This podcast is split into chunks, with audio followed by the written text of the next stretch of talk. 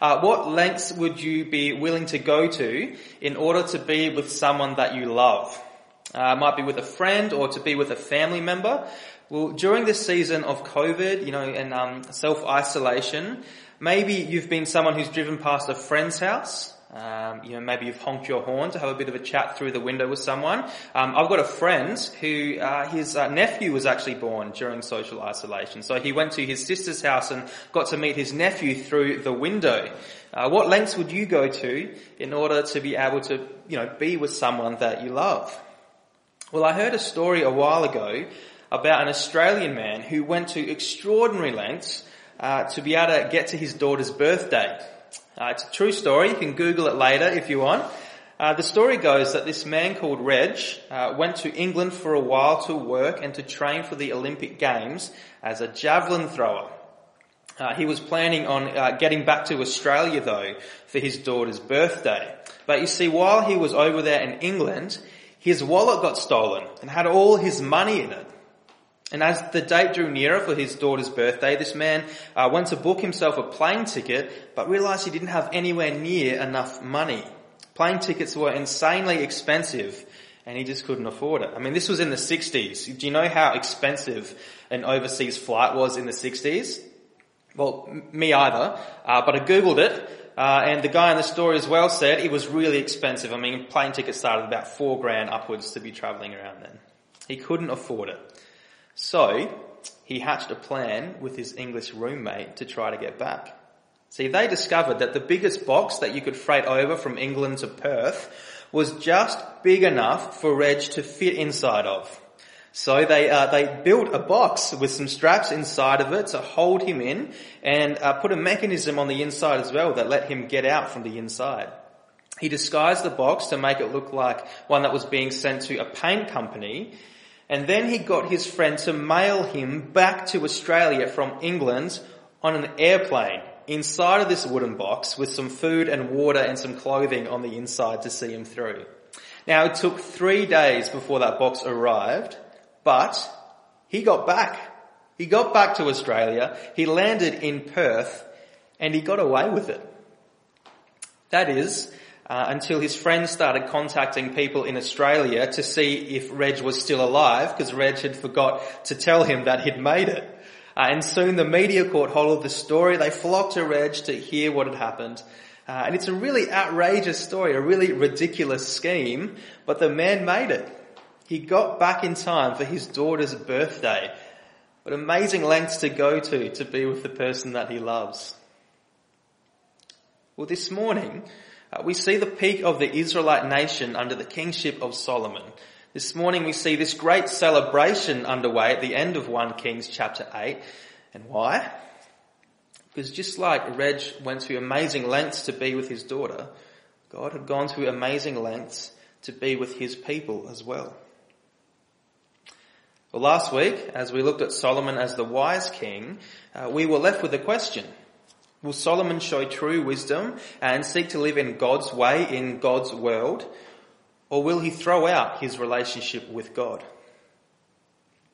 Well, this morning, things are looking pretty positive for King Solomon and for the Israelites. The outline today says in point one, a promise keeping God. In point two, a great celebration. And point three, a warning for the king. So point one, a promise keeping God. At the start of our passage this morning, Solomon has just finished a prayer to God after the temple in Jerusalem had been built. Uh, now, the temple being built in Jerusalem was a really big deal for the Israelites because it signaled something uh, really great throughout the Israelite nation. It signaled that God had remained true to his promises to King David. He was Solomon's father. In 2 Samuel chapter 7, God said to David through the prophet Nathan, the Lord declares to you that the Lord himself will establish a house for you. When your days are over and you rest with your ancestors, I will raise up your offspring to succeed you, your own flesh and blood, and I will establish his kingdom. He is the one who will build a house for my name, and I will establish the throne of his kingdom forever. See, the building of the temple was such a big deal because it saw these promises being fulfilled. God would give David's offspring an eternal kingdom, and David's son would sit on its throne. More than that, his son would be the one who would build a house for the name of the Lord, a temple where God would be with the Israelites, like he was in the wilderness in the tabernacle. It's an incredible promise that the Israelites are seeing come true here in 1 Kings 8. And Solomon, after his prayer, stands and he says, Praise be to the Lord who has given rest to his people Israel just as he promised. Not one word has failed of all the good promises he gave through his servant Moses. Um, if you've had much involvement with children, uh, you know the danger of making promises to them. Uh, why? Because they will never, ever, ever forget. It's a very dangerous game. When I was four years old, my parents were having some difficulty getting me to go to bed, and this went on for a fair few nights before they hatched a master plan to get myself and my brother to finally go to sleep, and it involved a promise. It went something like this. Mum came up to me and said, uh, Jack, and I said, uh, yes, mother dearest. Uh, she said, it's time for you to get ready for bed now. And I said, oh, mother, sweet, sweet mother, it is in fact time for me to make another bow and arrow out of your good coat hangers uh, and some chopsticks. And, and she said, no, Jack, it's bedtime. I said, mum, the orcs are about to breach the castle. My hands are tied. I need this. She said, Jack, if you go to bed, I promise you, you'll be able to see the blanket show. And I went, the blanket show? And she said, yeah, if you go to sleep, I promise you'll see it. I said, really? She said, yeah, all you need to do is lie down, keep watching for the blanket show, but if you don't keep watching and waiting, you'll miss it. So filled with excitement, uh, you know, wanting to see this mysterious blanket show, I went to bed and I kept watching, I kept waiting for that blanket show, and I fell asleep. Mum's plan worked. But 24 years later, I'm still waiting for the blanket show. When's it going to come true? When's mum's promise going to come true? 24 years, that's a really long time to wait for a promise to come true, isn't it? But in verse 56, Solomon is praising God for a promise that has come true that God made to the Israelites' ancestors, not even 20 years before Solomon, but generations and generations before him. The reference is to Moses. It's a promise that God made, God made in Deuteronomy 12 of rest for the Israelites in the promised land. Verse 10 of Deuteronomy 12 says, But you will cross the Jordan, you will settle in the land the Lord your God is giving you as an inheritance, and he will give you rest from all your enemies around you, so that you will live in safety. Solomon praises God because he has kept his promises. The Israelites are in the promised land. They have rest. The king of David is on the throne and God is with them. It's a great time of celebration for the Israelites. But Solomon, being the wise king that he is, realizes what could make it end.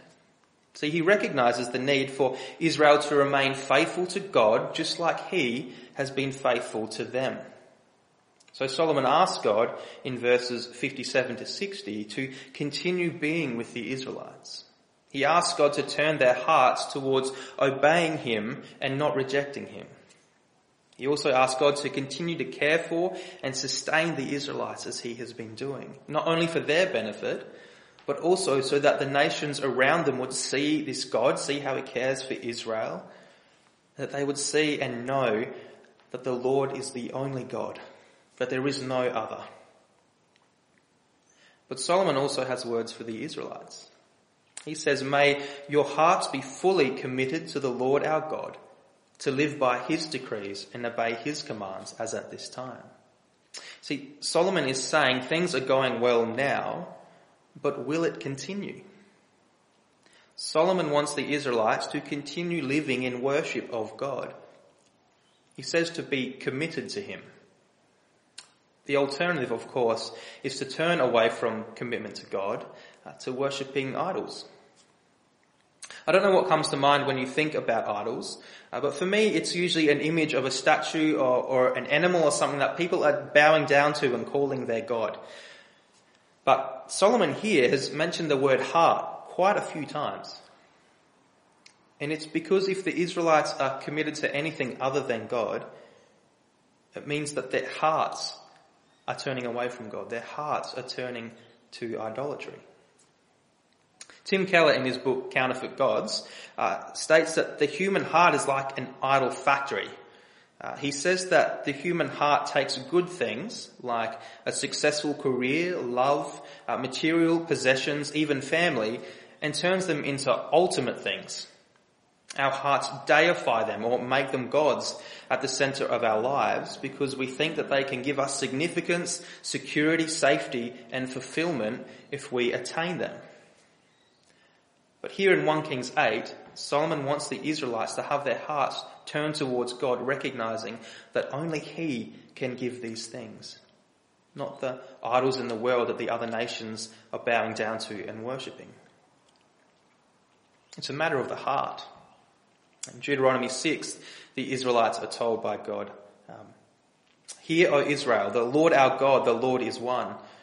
Love the Lord your God with all your heart and with all your soul and with all your strength. These commandments that I give you today are to be on your hearts. They are to love God and to walk in obedience to Him, not to idols, not to anything else in the world around them, but to God, their creator. So here we see Solomon praising God for being a promise keeping God who was with his people and Solomon wants the Israelites to continue in right relationship with him. Because having a promise keeping God who they are in relationship is cause for great celebration. And that's point two this morning. A great celebration. Now think about the best parties that you've ever been to or uh, the greatest celebrations. For me, um, one of those that stands out was the wedding day of my brother and my sister-in-law. Uh, people came from all over to share in the celebrations. We had family come down from Townsville for it, family from Canberra, uh, and from all corners of South Australia. People came to celebrate the occasion. There was delicious food and drink. There was dancing and singing and speeches. Uh, lots of, you know, the good kind of tears, happy tears. It was an amazing celebration. In verses 62 to 66, we see a similar celebration with people coming from every border of Israel. But this celebration is enormous. All of Israel came together in order to celebrate the temple being built. They came to celebrate the fact that God was with them. They came to show their devotion to God. We're told that Solomon sacrificed 22,000 cattle and 120,000 sheep and goats. So many that they had to set apart the courtyard in front of the temple to be able to do that many sacrifices. And for 14 days, this celebration went on. Now, when you see those numbers, it seems a bit excessive, doesn't it? I mean, 142,000 animals being part of the sacrifice that Solomon and the Israelites make, I mean, that is enormous. Well, making sacrifices in the Old Testament was part of the way God told the Israelites to worship Him. And it was an important part of the Israelites' way of life. So here, the amount of sacrifices is meant to show both the extent of the Israelites' gratitude to and devotion to God, but it also serves to show the immense wealth that God had given them, just as he promised Solomon in chapter 3. See, God is really after their hearts. And for Solomon the Israelites to show their devotion, I mean, this is what it took. They wanted to um, show that they were devoted to God, so they sacrificed 142,000 animals in worship of their God. The festival, the celebrations last for two whole weeks before Solomon sends his people home. And we're told in verse 66 that the Israelites blessed the king and then they went home, joyful and glad in heart for all the good things the Lord had done for his servant David and his people Israel. See, the Israelites are celebrating a promise keeping God who was with them it's like the last scene of a happy ending kind of movie before the credits start to roll in. It kind of feels like, oh, this is the end of the story. It's really great. But it's not the end of the story. Actually, we see that in point three today, in chapter nine, where we see a warning for Israel's king. Like at Gibeon in 1 Kings chapter 3, God appears again to Solomon, but this time with a little bit more to say. It starts off really well. God says to Solomon, I've heard the prayer and plea you made before me. I've consecrated this temple which you have built by putting my name there forever. My, eye, my eyes and my heart will always be there. See, God is saying to Solomon, I am committed to you. He is committed to his people. But what God says next to Solomon is that the relationship isn't a one-way street. See, Solomon realized that idolatry and sin would turn Israel away from obedience to God in chapter 8 verse 61. But in chapter 9, God says to Solomon, what about you? Will you be committed to me as Israel's king? Will you lead your people in their relationship with me? He says to Solomon in verse 4, As for you, if you walk before me faithfully with integrity of heart and uprightness as David your father did, and do all I command and observe my decrees and laws, I will establish your royal throne over Israel forever, just as I promised David your father when I said, you shall never fail to have a successor on the throne of Israel. It's from 2 Samuel chapter 7. God will remain committed to Solomon. But in verse 6, we hear the warning. Not just to Solomon, but to all of Israel's kings after him. If they don't continue in commitment to God and obedience to him, then the Israelites will lose the land that God has given them. The temple will be destroyed. And instead of the nations looking at Israel and seeing how God has cared for them, they will look at Israel and know that they are facing God's judgment for turning away from him for worshipping false gods, for worshipping idols. It's a big warning, and it shows us what God wants from Israel's king to lead his people in relationship to him by himself being faithful and committed to God. He doesn't want Solomon to just be half committed. He wants him to be all in. So in some sense, we're left with the same question as we were last week. Things are looking really good for the Israelites and for Solomon, but will it continue? Will Solomon pursue relationship with God or will he throw away his relationship with God and worship the idols of the nations around him? Well, I mentioned last week that the books of 1 and 2 Kings were written for the Israelites while they were in a foreign land. This is because they were facing God's judgment. And the reason they were there and facing God's judgment was because Solomon, the kings after him, and the Israelite people ultimately failed to do what God had asked. They fell into idolatry. They chose to reject God in place of idols and they faced the consequences for it. It's a massive repeat of another part of the Bible that we see. A massive repeat of what happened in Genesis chapter 3. Adam and Eve enjoying God's creation, living in obedience to his command after God has just created the world, where we're told that God even visited them in the garden. God's people were in God's place with God. It's a beautiful image. But remember what happens?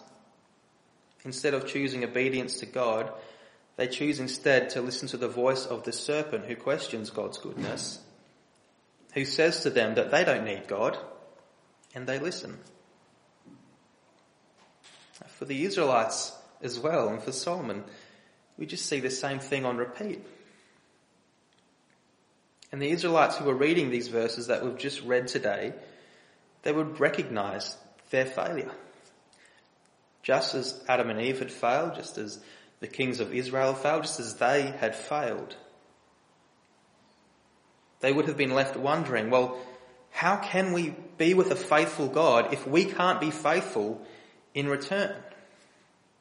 I mean, it's, it's easy for us, isn't it, in some sense, to stand at the distance and look at the Israelites and just to think, like, man, they're stupid. You know, can you believe how they stuffed up so badly?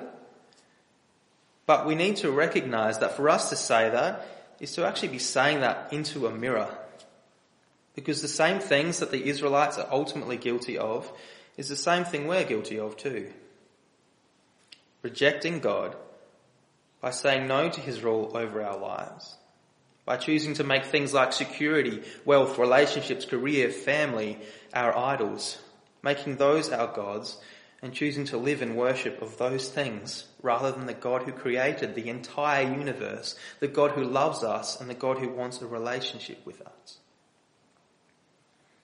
But if the Israelites couldn't get it right, if we can't get it right, who can? Who can restore this relationship with God so that we can be with Him in His promised kingdom? The answer, of course, is Jesus. Jesus, who we are told in Matthew 1, is from the line of David and is called Emmanuel, which means God with us. See, the temple in 1 Kings 8 is like a big arrow pointing to Jesus, God with us who we are told in Philippians 2 verse 6 to 8 being in the very nature God did not consider equality with God something to be used to his own advantage.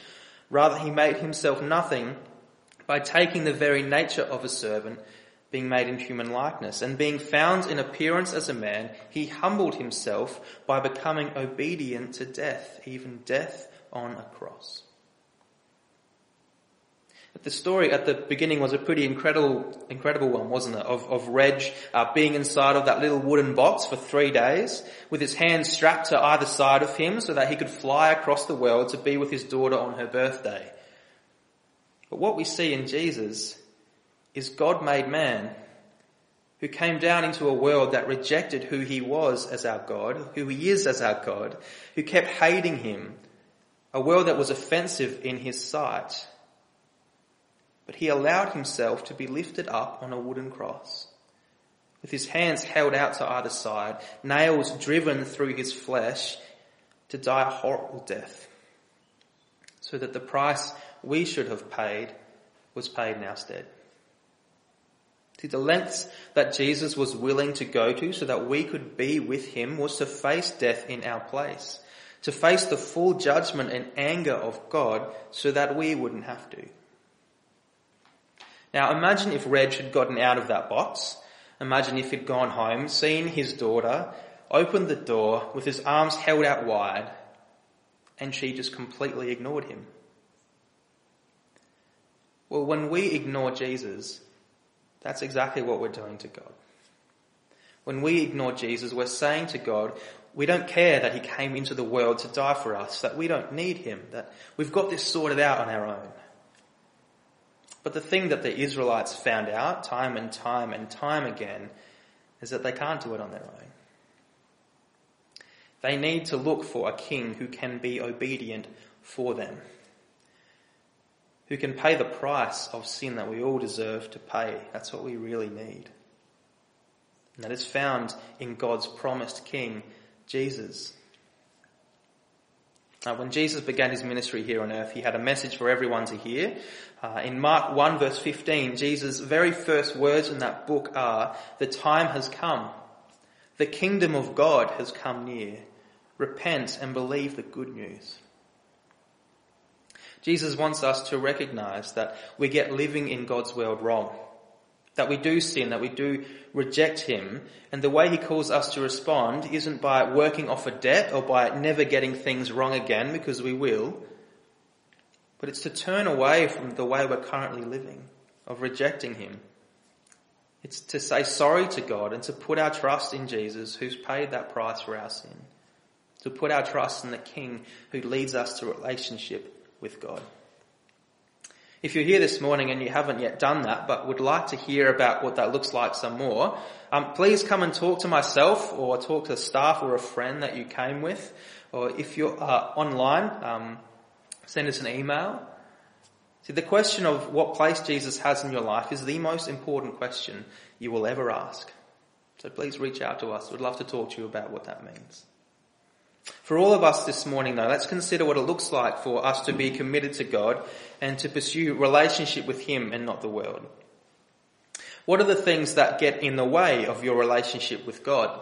What are the idols you might be worshipping instead of Him? Well, Tim Keller in his book, Counterfeit Gods that I mentioned, gives some really helpful advice about how to spot those idols. He says, what do you habitually think about to get joy and comfort in the privacy of your heart? Do you develop potential scenarios about career advancement or material goods such as a dream home or a relationship with a particular person?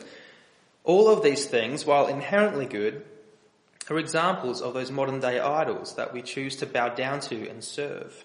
They are the things that we say will give us fulfillment, security, love, comfort, joy. That they're the things that deserve our energy, our strength, our lives. And we all have those kinds of idols no matter how long we've been a Christian. Do you remember what Keller said about our hearts being idol factories? But what do we do when we do spot these idols? Well, we're reminded uh, by Keller in Counterfeit Gods that even if we do find an idol in our lives and do get rid of it, another idol could just as easily sneak in and grab its place. See, what really needs to fill the place of that idol shaped hole is Jesus becoming more beautiful to your imagination, more attractive to your heart than your idol? And this will take time and it's hard. It's why we need to remember time and time again that it isn't our ability to be obedient to God that means we can be with Him. It isn't our ability to be obedient to God that means we can be with Him. Jesus has done that for us. When God looks at us, he sees the obedient king that we trust in. That's why Keller says that rejoicing and repentance go together. See, sin and guilt for sin must lead to repentance, to saying sorry to God. But we need to also remember that we can rejoice in Jesus' amazing love for us and what is done for us on that cross. And the incredible lengths he went to so that we can be forgiven. The incredible length he went to so that we can be with him. And remember, the other thing God has given to us to help us in this is the Holy Spirit. See, we're not alone as we struggle in this. God is at work in and amongst us by the Holy Spirit, helping us to live for Him, shaping us to be more and more like Jesus. Remember what we heard in Ephesians 2.19 a few months ago? And in Him, meaning Jesus, you too are being built together to become a dwelling in which God lives by his Spirit. He is with us. We have a promise keeping God who's gone to the greatest lengths ever known so that we can be with him in relationship into eternity in his promised kingdom. He is with us even now, interceding for us, helping us to live for God. How will you live in response to him? Let's pray. Dear Heavenly Father, thank you for who you are as our loving God. Thank you for the great lengths you went to to make it possible for us to be in a relationship with you. Thank you for sending your son Jesus to die on the cross in our place. We pray that you'd help us to spot the idols in our lives that we follow where we should be following you. And that you'd help us to turn away from those things and live in worship of you, our creator, our loving God. Amen.